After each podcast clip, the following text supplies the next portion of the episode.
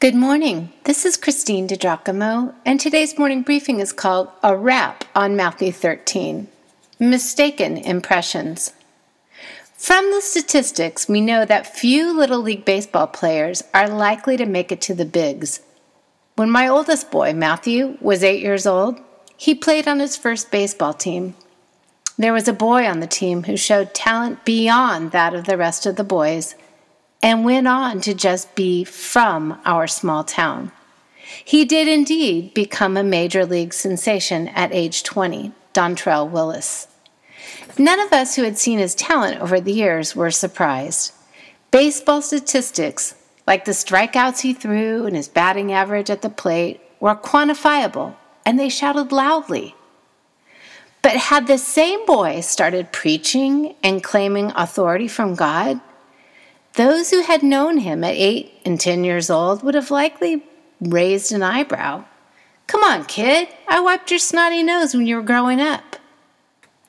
I knew your brother and ran into your mother at the market. Now you're making all these wild claims?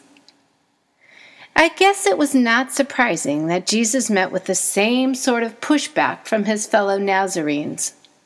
Matthew writes, when Jesus had finished telling these stories and illustrations, he left that part of the country.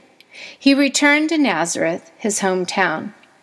When he taught there in the synagogue, everyone was amazed and said, Where does he get that this wisdom and the power to do miracles? Then they scoffed, He's just the carpenter's son, and we know Mary, his mother, and his brothers, James, Joseph, Simon, and Judas. All his sisters live right here among us. Where did he learn all these things? And they were deeply offended and refused to believe in him. Then Jesus told them, A prophet is honored everywhere except in his own hometown and among his own family. And so he did only a few miracles there because of their unbelief. Matthew 13, 53 through 58. Matthew 13 has been packed with much for us to learn and apply. Seven parables, six of which started with, The kingdom of heaven is like. It had been a very long time, since, actually, since college, since I had studied all of these parables together. The more I have read, studied, and grasped their appeal, to the culture of first century Palestine and then their meaning, message, and importance for us today, the more relevant and important I find them. Remember, Jesus' reference to the kingdom of heaven is at once referring to our present doing of the will of God in our lives, knowing that in Jesus the kingdom came, but is still not what it will be in all of its fullness when God's will is perfectly done on earth and among mankind as it is in heaven and in Jesus Christ. The kingdom of heaven came, is doable in our lives, and is yet to be fully known. Ah, but we do see glimpses of it, do we not? In verse 34, Matthew informs us that Isaiah had foretold of Jesus' teaching in parables 700 years beforehand when no one had seen such a style of teaching. In this chapter, we looked at the parable of the sower, the wheat and the tares, the mustard seed, the parable of the leaven or yeast, the hidden treasure, the pearl of great price, and the parable of the net. Yes, we have seen the transforming power of the seed in our lives, with its power to change us forever.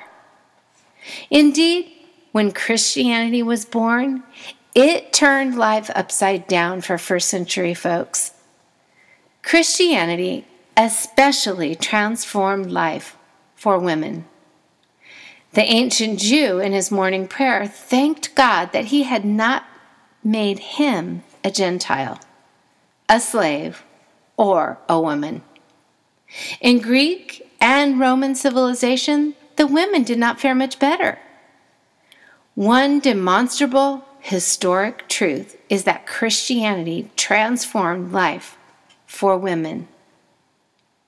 Jesus transformed life for many who had been without hope the paralytic, the blind man, the sick child of the Roman official, the woman who had been hemorrhaging for 12 plus years and had spent all of her resources on doctors.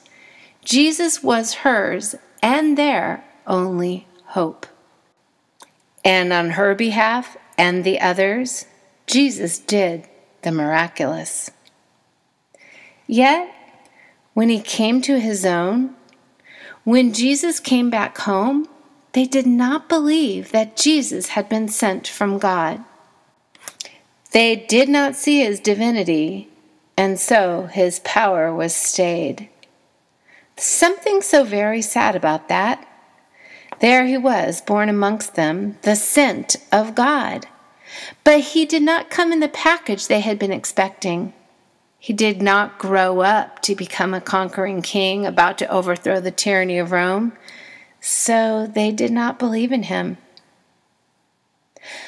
I'm wondering what Jesus has failed to do in your life because you have limited him by your mistaken assumption or impression of him.